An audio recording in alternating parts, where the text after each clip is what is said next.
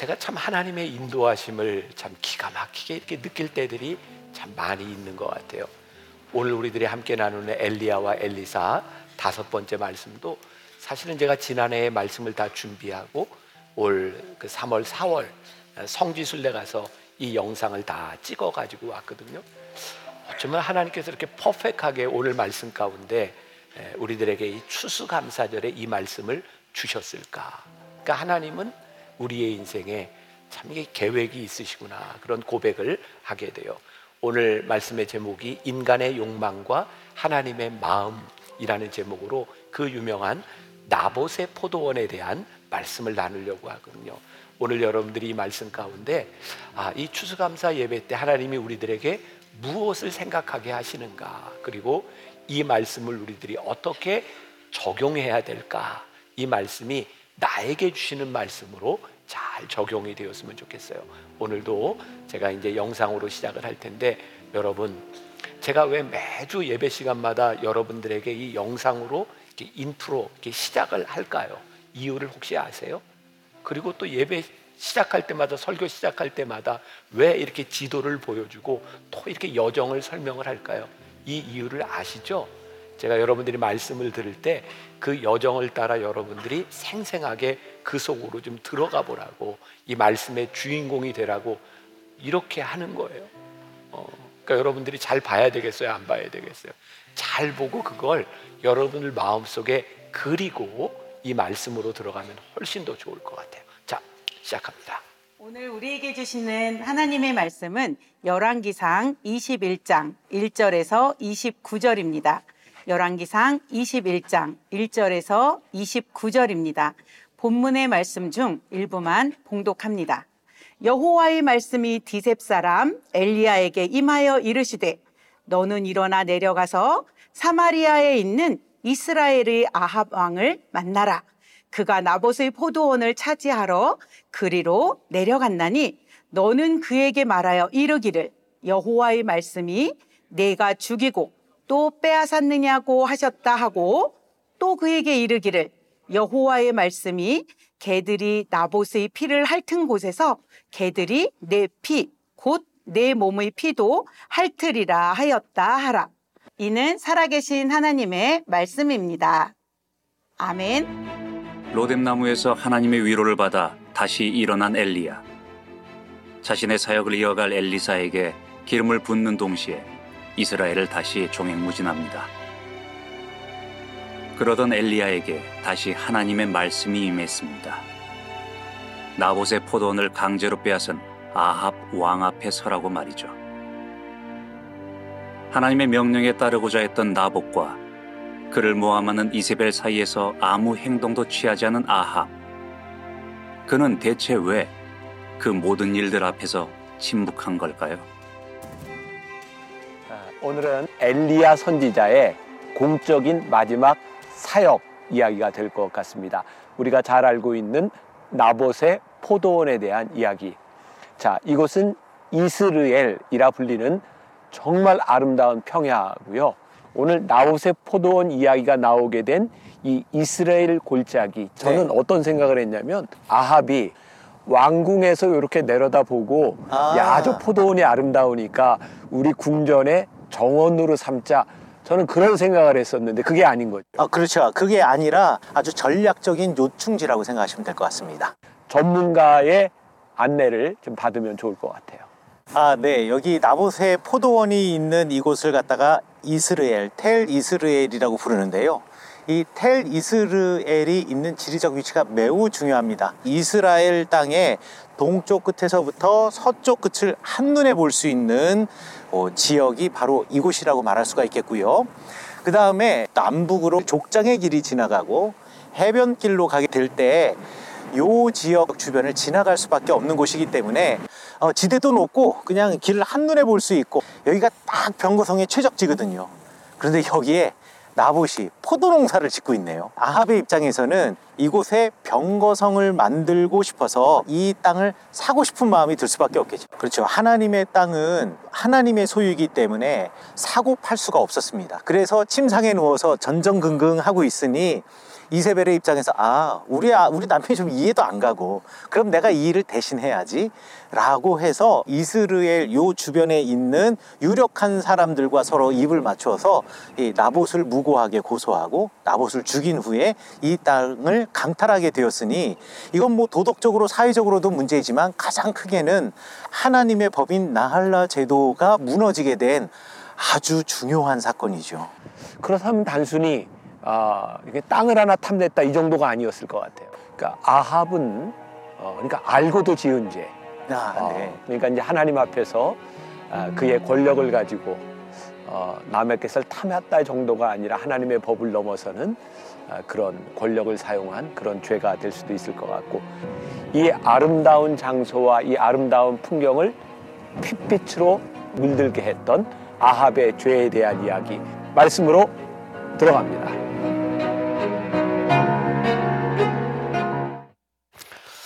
아, 제가 이렇게 모자를 쓰고 이렇게 파카를 입고 있었잖아요. 굉장히 아름다운 곳인데 저는 무지하게 추웠습니다. 제가 뭐 머리가 부끄러워서 모자를 쓰거나 이런 게 아니라 추워서 쓴 거예요. 아, 우리 성지순례 팀들은 먼저 들어갔고요. 저기에는 어떤 유적도 이렇게 남겨져 있지 않습니다. 단지 그냥 아름다운 이스라엘 평야가 예, 보일 뿐입니다. 제가 2박 3일 동안 남아서 우리 영상팀들과 함께 그 지역을 방문하고 영상을 찍어가지고 오게 되었어요. 자, 지도를 한번 다시 보면 도움이 될 것 같죠? 자, 우리가 계속해서 이제 복습을 하고 있습니다. 그릿 시내가가 보이죠? 이제 그릿 시내가에서 어, 엘리야가 있다가 저기 사르밧에 하나님의 인도하심을 따라 가게 되었고 그 과부와 함께 그 기름병이 마르지 않은 그런 기적을 경험하게 됩니다. 그리고 사르밧에 있던 엘리야가 하나님의 말씀을 따라 갈멜산으로 가게 됩니다. 거기서 영적 전투가 있었고 비가 오게 되죠. 그 승리에도 불구하고 어, 엘리야는 아, 탈진하게 되었고 어디로 도망가요? 저 밑에 부엘세바로 그리고 저 광야 속으로 들어가게 됩니다.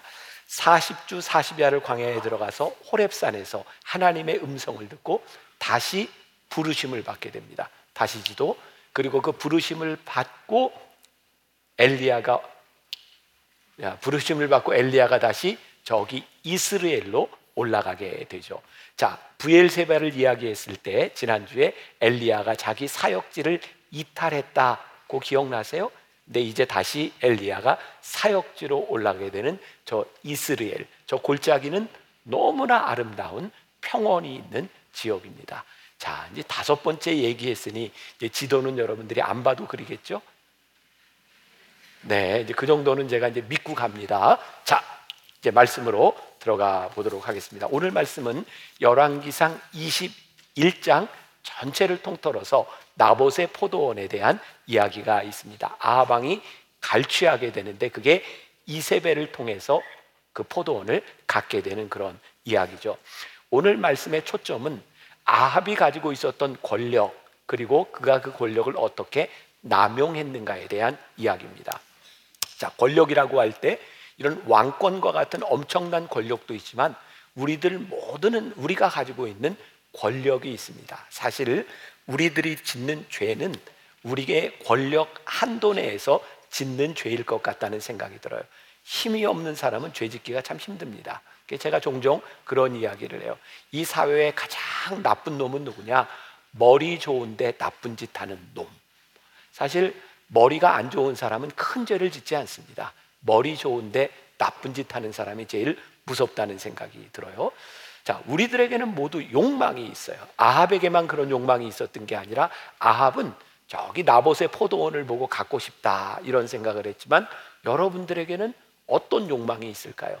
그게 어떤 지위에 대한 욕망일 수도 있고 어떤 돈에 대한 욕망일 수도 있고 우리들은 다 욕망을 가지고 삽니다.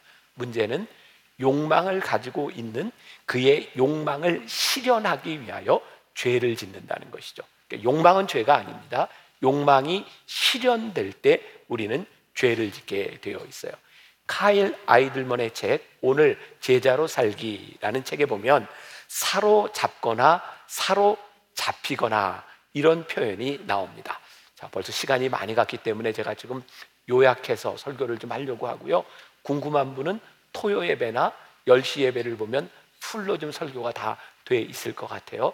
제가 좀 빨리빨리 지나갈 거고 그 이유 중에 하나는 우리 오케스트라와 성가대원 중에 지금 세 번째 예배를 드리는 분들이 있어요. 그래서 이분들을 생각하니 제가 조금 짧게 해야 되겠다는 마음이 들고요. 자, 여러분들은 졸 권리를 제가 드립니다. 예, 예, 그렇지만 여러분들은 누가 조나 보세요. 자, 자, 조금 이제 에, 빨리 가려고 하는데, 자, 오늘 제자로 살기라는 책에 보니까 우리들이 사로잡히거나 사로잡거나, 우리의 욕망에 욕망에 사로잡히면 처음에는 우리 머릿 속에서 있는 이 욕망이 길이 됩니다. 그러면 욕망의 길을 따라가요. 그러니까 우리가 예수를 믿는다고 하는 것은 우리들 속에 일어나는 욕망을 어떻게 제어하느냐에 대한 부분이겠죠. 자, 오늘 말씀이 왜 추수감사절과 연결이 되는가? 대부분의 욕망의 죄라고 하는 것은 완벽해지거나 더 많이 가지려는 데서 시작되는 거예요. 오늘 이 추수감사절이 왜 중요한가? 사실 우리에게 감사하는 마음이 들면 우리는 욕망에 사로잡히지 않습니다. 왜? 감사한데.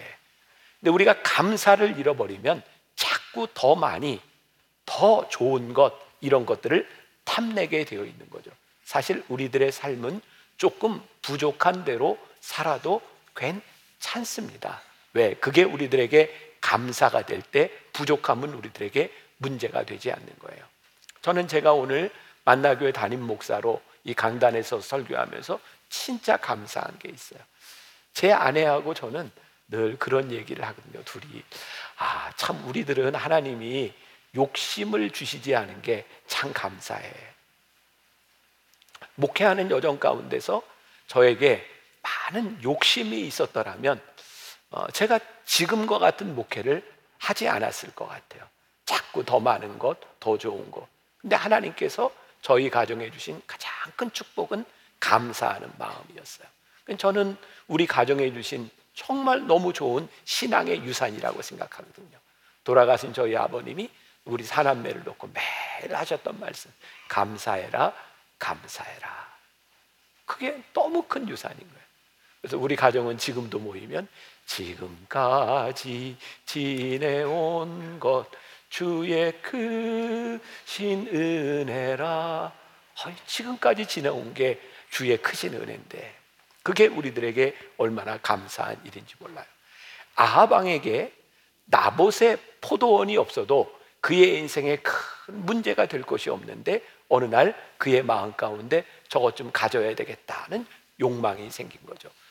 어, 오늘 영상에서 보았던 저 이익상 목사님의 표현에 의하면 그게 단순히 정원에 대한 의미가 아니라 정치적인 굉장히 중요한 요충지였다라는 말로 있고 저는 또 나봇이 이렇게 보면서 그래 사마리아 성 가운데 저 포도원 하나 붙어 있으면 참 왕궁이 멋지겠다라는 생각을 했을 수도 있을 것 같아요.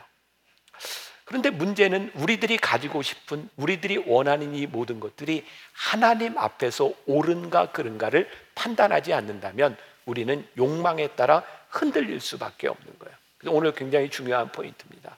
우리들의 삶의 우리들의 기준, 우리들의 욕망이 생길 때 우리들이 하나님의 법 앞에 서 있는가? 사실 아하방에게 있어서 그가 하나님을 알고 있었던 사람이라는 증거는 참 많이 있죠. 지난주에도 제가 그런 말씀 드렸어요. 갈멜산에서 850명과의 싸움에서 이기고 난 다음에 아하방이 이세벨에게 그 말을 고했던 이유 가운데 하나가 너 이제 우상 숭배하지 마. 그런 마음이었을지도 모르겠다. 아하방은 적어도 아니 북이스라엘에 있는 모든 사람들은 하나님의 율법을 알고 있는 사람들이었어요. 자, 어떤 율법? 레위기 25장 23절에 보니까 토지를 영구히 팔지 말 것은 토지는 다 내 것임이니라. 하나님께서 뭐라고 말씀하시면 너희들 토지 그렇게 사고 팔지 마.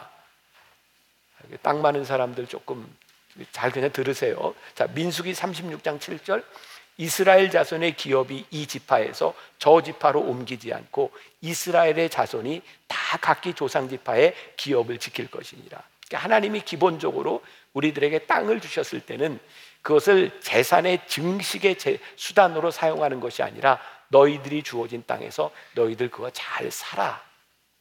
이 자본주의 사회에서 우리들이 얼마든지 우리들이 열심히 일해서 모든 것들을 가질 수 있지만 그것이 너무나 큰 욕망으로 인하여 남의 것들을 갈취하는 수단으로 삼지 말아라. 그리고 그 갈취하는 수단들이 불법이 되지 않도록 그렇게 살지 말라고 우리들에게 말씀하고 있는 거예요. 하나님은 아, 나봇은 어쩌면 이 문제에 있어서 단순히 땅을 팔지 않는다. 내 것을 당신에게 팔 수 없다. 저는 그런 수준으로 우리들이 보지 않을 수도 있다는 거예요. 왜? 나봇도 하나님을 알고 있는 사람이었기 때문에 토지를 맘대로 사고 팔지 말라고 하는 율법을 지키는 사람이었을 수도 있는 거죠. 자, 이제 문제의 심각성이 드러나는 거예요. 이것은 단순히 땅에 대한 문제가 아니라 하나님의 법, 하나님의 권위에 해당되는 문제라는 거죠. 하나님께서 우리들에게 주신 권력, 하나님께서 우리들에게 주신 자유의지, 하나님께서 우리들에게 주신 힘을 가지고 우리들이 하나님을 대항하고 있지 않는가? 이것이 우리들이 물어야 될 질문 가운데 하나죠. 저도 저 스스로에게 이런 적용을 해보는 거예요. 하나님께서 저를 만나교회 담임 목사로 세워주셨어요. 어떻게 보면 이 교회 안에서 담임 목사라고 하는 직책을 가지고 있는 권력이 저에게 주어져 있는 거예요. 그런데 만일 저에게 주어진 이 권력을 가지고 하나님을 대적하고 있다면 그거 제가 잘못하는 것이겠죠. 이게 담임 목사에만 해당되는 문제일까요? 여러분들이 가정에서 엄마와 아버지로 여러분들이 가지고 있는 권력이 있어요. 여러분들이 사회에서 여러분들이 가지고 있는 여러분들의 권력이 있어요. 이것이 우리들이 하나님 앞에서 우리들이 어떻게 사용되고 있는가를 묻지 않으면 우리는 죄의 유혹 가운데 얼마든지 넘어갈 수 있는 사람이죠. 그래서 제가 오늘 이 말씀을 묵상하면서 죄의 유혹에 넘어가지 않도록 우리들이 조심해야 되겠다. 우리들이 그런 표현을 써요. 일말의 양심이 있다면 아합에게는요 일말의 양심이 있었던 것 같아요.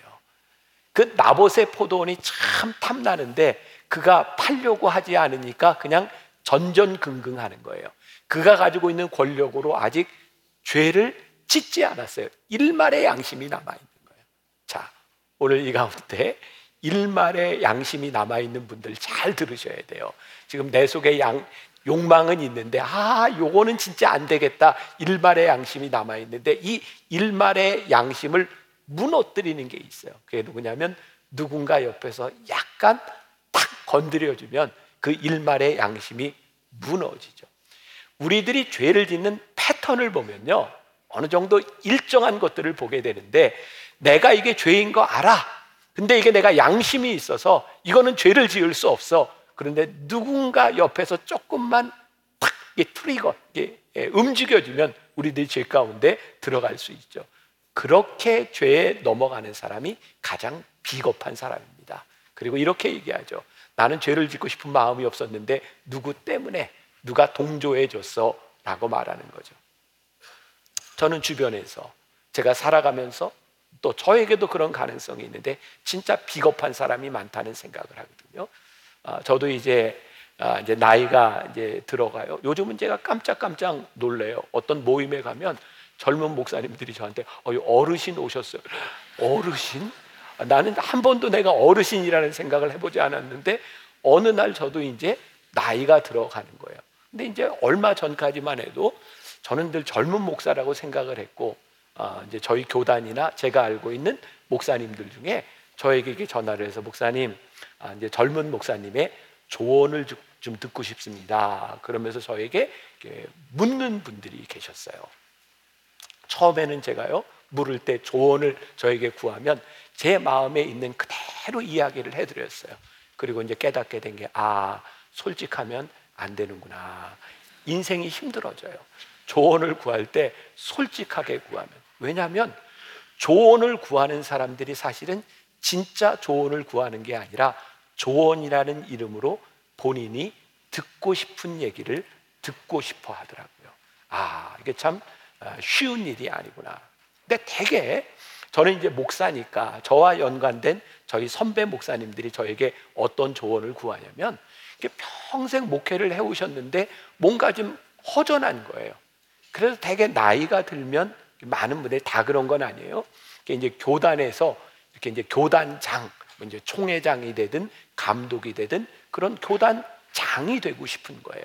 근데 조언을 구하는 거예요. 김 목사님. 아, 이게 사람들이 나한테 이렇게 이제 나이도 되고 교회도 이 정도 되니 이렇게 한번 교단장 이렇게 감독이 되라고 하는데 이거 내가 어떻게 해야 될지 고민이네요. 사실은 고민이 아니에요. 저를 통해서 하세요. 이런 얘기를 듣고 싶은 거예요. 제가 우리 인간의 본성을 저도 이제 나이가 들면서 보게 되는 겁니다. 아, 우리들이 죄를 지을 때는 아니, 죄라고 하기까진 그렇고 우리들이 어떤 유혹에 넘어가는 굉장히 중요한 것 중에 하나는 누군가의 동의를 얻고 싶어 하는구나. 잘 구별할 수 있어야 돼요. 또 어느 정도 이렇게 나이가 들고 평생을 살아오다 보면 자기들이 살아왔던 삶에 대한 어떤 업적을 이루고 싶어 하는 경우들이 참 많죠. 그것을 우리가 기념비라고 말할 수도 있을 것 같아요. 기념비는 좋은 것과 나쁜 것 두 가지가 있는 것 같아요. 내가 살아왔던 신앙의 삶에 대한 기념비가 세워지는 건 굉장히 긍정적인데 내 삶에 내 기념비를 세우고 싶은 것들은 사실은 유혹과 죄로 넘어갈 때가 많이 있죠.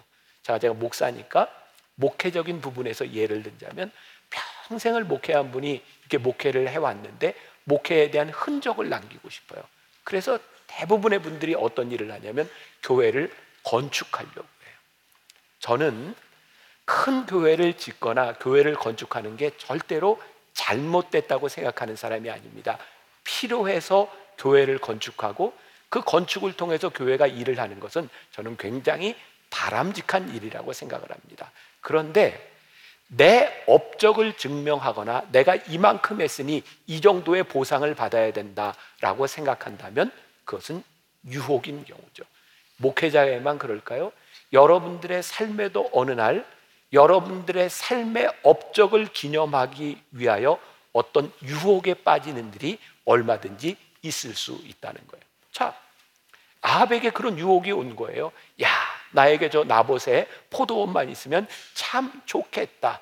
우리가 상상하는 거지만 그가 왕이었는데 북이스라엘의 왕이었는데 내가 이 정도 힘을 가지고 있으니 어, 첫날 그런 얘기했죠. 아합은 북이스라엘의 가장 강대했던 그 왕국을 잃었던 사람이겠다. 그러니 내가 이 정도 힘을 가지고 있으니 이 정도의 왕궁, 이 정도의 정원을 가지는 것은 괜찮아 라고 더 갖고 싶은 생각이 들었던 거죠. 근데 그게 안 되는 거예요.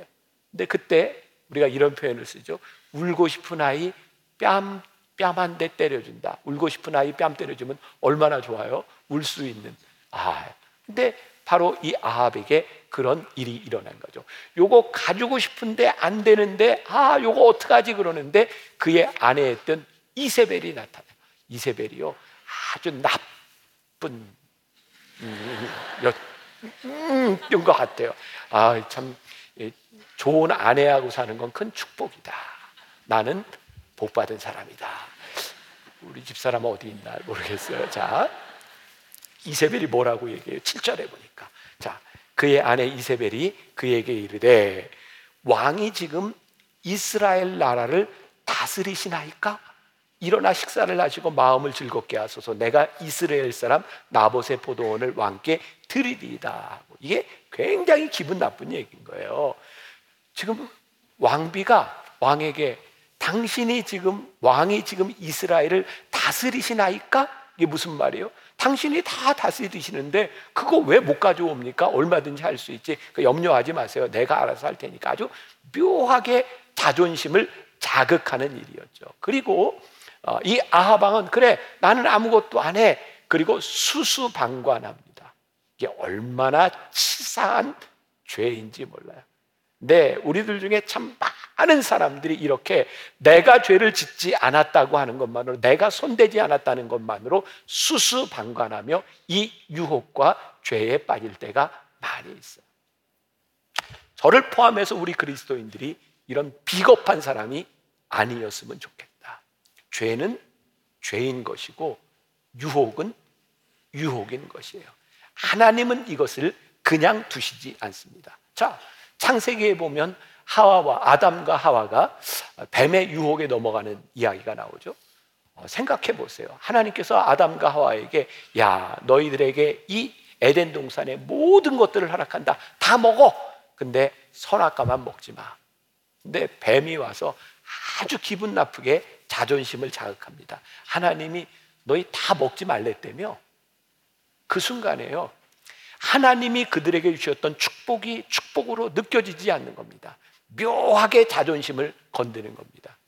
우리의 삶에 감사가 사라지고 하나님이 우리들에게 주신 은혜가 은혜로 느껴지지 않을 때 우리는 얼마나 쉽게 유혹에 넘어가는지 몰라요. 문제는 우리 욕망의 정체를 마주하려고 하지 않기 때문에 우리는 쉽게 욕망에 넘어간다는 거예요. 전 또 그런 생각을 해요. 우리가 하나님 앞에 하나님의 법 앞에 서지 않는다면 우리는 정말 쉽게 죄에 넘어갈 수 있는 존재들이다.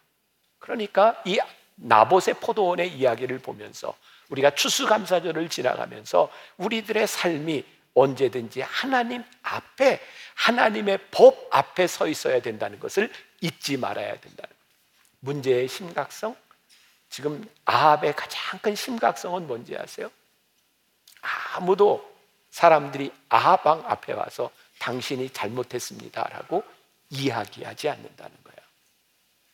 이번 주간이에요. 제가 오늘 아침에도 우리 국장 목사님들 만나서 잠깐 회의를 했는데 요즘 저에게 들리는 이야기가 있어요. 이게 얼마나 사실인지 모르겠지만 우리 교회 교인들 가운데 아, 담임 목사한테 뭔가를 좀 건의하고 이야기하려고 하는데 그런 소리도 들는데 아우 담임 목사님한테 그런 얘기 하는 거 아니야? 그렇게 얘기하면 신앙생활 고달퍼져. 얘기하지 마. 이런 얘기. 몇 사람의 이야기인지 모르지만 그 얘기를 들으면서 제가 위기다라는 생각을 했어요. 그래서 우리 국장 목사님들 만들어 어, 모아놓고 이런 이야기가 들리는데 언제부터인가 우리 교회가 전통적인 교회가 되고 있고 우리가 뭔가 쌓여 있어서 사람들의 이야기를 듣지 못한다면 우리가 언제 어떻게 잘못됐지 모른다. 우리가 민감하게 하나님 앞에 서고 민감하게 사람들의 이야기를 듣지 않는다면 우리는 언제 이 리더의 위기 가운데 빠질지 모른다는 생각이 들었어요. 저에게 그런 두려움이 찾아왔어요. 아합에게 바로 그런 순간이 찾아온 거예요. 아무도 아합왕에게 당신이 잘못됐다는 이야기를 하지 않습니다. 당신이 무섭기 때문에 당신이 권력을 가지고 있기 때문에 아무도 당신에게 그런 이야기를 하지 않습니다. 이것이 단순히 정치적인 권력에 대한 문제일 뿐만 아니라 여러분들의 가정에서 여러분들이 주변에서 만나는 신앙의 동역자들이 더 이상 여러분들에게 아무런 이야기를 하지 않고 당신이 무엇이 잘못됐는지를 이야기하지 않는다면 우리는 굉장히 심각한 위기 가운데 들어서 있는 거예요. 제일 무서운 것이 무엇이냐? 죄에 대한 무감각인 거예요. 자, 오늘 말씀에 이제 결론으로 들어갑니다. 그 아합왕을 하나님이 찾으셨어요. 오늘 본문 말씀 20절 보겠습니다. 아합이 엘리야에게 이르되 내 대적자여 내가 나를 찾았느냐 대답하되 내가 찾았노라 내가 내 자신을 팔아 여호와 보시기에 악을 행하였으므로 지금 무슨 얘기냐면 하나님께서 엘리야를 아합에게 보내셨어요. 저기 밑에 부엘세바 저 광야에서 이스라엘로 보내신 거예요. 그림이 그려지죠. 위에 올라간 거예요. 그랬더니 이제 아하방이 이 나봇의 포도원을 갈취하고 죄를 졌는데 내가 나를 찾았느냐? 내가 너를 찾았다. 이 말은 뭐야? 하나님이 아합을 찾으신 거예요. 참 놀랍죠? 하나님이요. 죄를 지은 자도 찾으시고 하나님을 부르 하나님께 부르짖는 자도 찾으세요. 유명한 예레미야 33장 3절 말씀에 있습니다. 너는 내게 부르짖으라 내가 내게 응답하겠고 내가 알지 못하는 크고 비밀한 일을 내게 보이리라. 오늘 여러분들이 하나님 앞에 부르짖으며 기도할 때 하나님께서 우리를 찾아주실 뿐만 아니라 오늘 하나님 앞에 범죄하고 하나님의 낯을 피하여 숨은 자들도 하나님이 찾으시는 거예요. 하나님께 부르짖는 자에게 하나님의 찾으심은 기쁨이지만 하나님의 낯을 피한 자에게 하나님의 부르심은 두려운 일이에요. 자, 정리해 봅시다. 아합이요.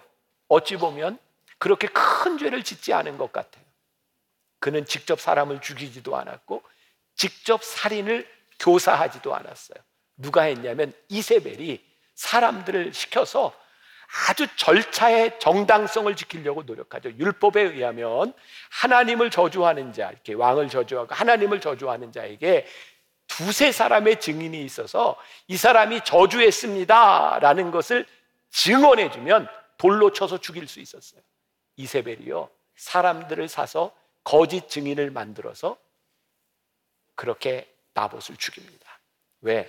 절차의 정당성을 만든 거예요. 여러분들에게 굉장히 중요한 말씀을 드리고 싶어요.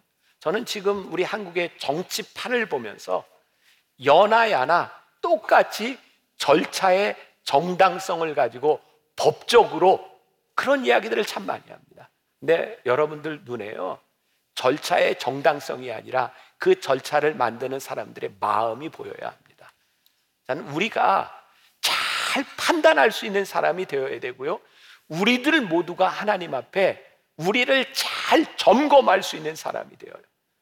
우리는 그동안 교회 역사 가운데서 오직 성경으로 돌아가자고 이야기를 하면서 오직 말씀으로 살자고 이야기를 하면서 그 말씀을 가지고 죄를 짓는 사람들을 너무 많이 봐왔어요. 말씀을 자기 마음에 맞는 대로 적용하고 말씀대로라고 하지만 사실은 그 마음 속에 얼마나 큰 욕망이 도사리고 있어서 그 말씀을 가지고 죄를 짓고 있었는지. 그런데요, 사람의 눈은 속일 수 있지만 하나님을 속일 수는 없었던 거예요. 이세벨이 절차의 정당성을 가지고 아하방에게 나봇의 포도원을 주기 위하여 그 꾸민 일들을 하나님이 보시고 엘리야를 통해 무섭게 심판을 예언하세요. 21절부터 25절까지 여호와의 말씀이 내가 재앙을 내게 내려 너를 쓸어버리되 내게 속한 남자는 이스라엘 가운데 매인자나 노인자를 다 멸할 것이요 또 내 집이 느바세 아들 여로보암의 집처럼 되게 하고 아이야의 아들 바하사의 집처럼 되게 하리니 이는 내가 나를 노하게 하고 이스라엘이 범죄하게 한 까닭이니라 하셨고 이세벨에게 대하여서도 여호와께서 말씀하여 이실 때 무서운 얘기예요. 개들이 이스라엘 성읍 곁에서 이세벨을 먹은지라. 아합에게 속한 자로서 성읍에서 죽은 자는 개들이 먹고 들에서 죽은 자는 공중에 새가 먹으리라 하셨느니라 하니 예로부터 아합과 같이 그 자신을 팔아 여호와 앞에서 악을 행한 자가 없음은 그를 그의 아내 이세벨이 충동하였습니다. 무서운 죄를 짓고 이 무서운 심판을 이야기하시는데 하나님은 아합이 얼마나 무서운 죄를 지었는지 그의 속마음을 보고 계셨던 거예요. 근데 여기에서 우리가 이해할 수 없는 일이 일어나요. 자, 27절, 28절, 29절. 아합이 이 모든 말씀을 들을 때에 그의 옷을 찢고 굵은 배로 몸을 동이고 금식하고 굵은 배에 누우며 또 풀이 죽어 다니더라. 여호와의 말씀이 디셉 사람 엘리야에게 임하여 이르시되 아합이 내 앞에서 겸비함을 내가 보느냐? 그가 내 앞에서 겸비함으로 내가 재앙을 저의 시대에는 내리지 아니하고 그 아들의 시대에야 그의 집에 재앙을 내리리라 하셨느니라. 여러분들이 이 말씀을 들으면서 어떻게 느껴요? 하나님 너무 이렇게 왔다 갔다 하시는 거 아니에요? 그렇게 무섭게 심판을 얘기하시고 이렇게 쉽게 용서하실 수 있는 거예요. 근데 하나님께서 엘리야에게 이렇게 디셉 사람 엘리야에게 엘리야야 네가 저 아합의 겸비함을 보았느냐? 어떤 뉘앙스가 느껴지세요? 하나님이요 진짜 어린아이처럼 엘리야에게 얘기하는 거야. 엘리야야 너 아합이 겸비함을 보았느냐? 이 말씀 가운데 하나님이 엘리야를 찾으셨던 이유가 엘리야를 심판하시기 위함이 아니라 엘리야가 하나님 앞에 돌아오기를 원하셨던 아버지의 마음이 거기에 있는 오늘 우리들에게 두 가지 이야기를 말씀하고 있는 거예요. 내가 하나님 앞에 말씀 앞에 서지 않으면 네가 얼마나 무서운 죄를 지을 수 있고 네가 얼마나 큰 유혹 가운데 빠질 수 있는지 그러니 너 내가 하나님의 말씀 앞에 서라. 그리고 또 하나의 중요한 말씀은 그렇게 죄를 짓고 하나님 앞에 심판을 받아야 되는 하나님이 죄 지은 아합을 찾아가셔서 내가 이런 죄를 지었고 네가 이런 심판을 받을 거야라고 말씀하시지만 그 아합이 돌아오기를 원하시는 하나님의 마음이 여기에 있는 거예요. 오늘 우리들이 두 가지를 새겨야 되겠죠. 유혹에 빠지지 않도록 혹시 우리들 가운데 하나님 앞에 심판을 받아야 되는 사람이 있다면 하나님 앞에 겸비하고 돌아오라고 하는 말씀이에요. 하나님이 이렇게 말씀하실 거예요. 얘들아 보았니? 제가 겸비한 모습으로 나에게 무릎 꿇은 걸 네가 보았니? 그리고 하나님은 우리를 널리 용서할 준비를 하고 계신 하나님. 오늘 우리는 두 가지의 하나님을 보게 됩니다. 오늘 이 추수감사절에 여러분들의 삶에 감사를 잃어버리고 욕망에 빠지거나 유혹에 빠지지 않는 사람이 될 수 있기를. 그리고 여러분들의 삶이 하나님의 뜻에서 벗어나 있다면 하나님 앞에 겸비하여 돌아오기를 원하시는 하나님의 마음 앞에 무릎을 꿇는 여러분들이 될 수 있기를 주님의 이름으로 간절히 축원합니다. 우리 같이 찬양하며 기도하면 좋겠습니다. 보소서 주님 나의 마음은 보소서 주님 나의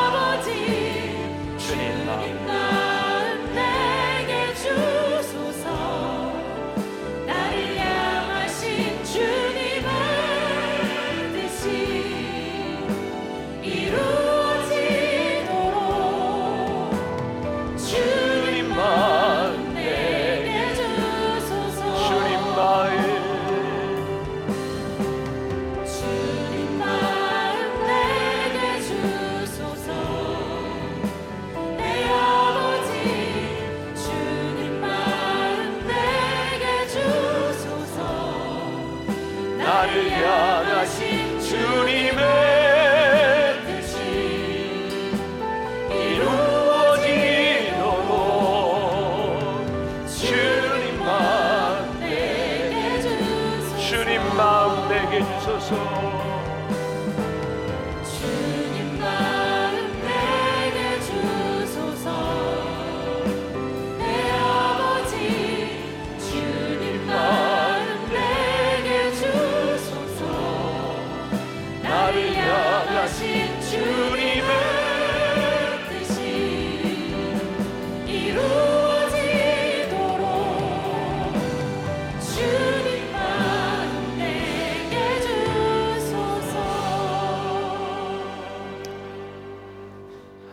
지금은 우리 주 예수 그리스도의 은혜와 하나님 아버지의 무한하신 사랑과 성령의 인도하심이 주님 마음 달라고 이 세상에서 유혹에 넘어가는 사람 되지 않게 해달라고 우리의 욕망대로 그렇게 살아가는 사람 되지 않게 해달라고 기도하며 하나님 앞에 서서 담대히 이 세상으로 나가는 당신의 사랑하는 모든 백성들 위해 지금부터 영원까지 함께하여 주시기를 간절히 축원하옵나이다. 아멘.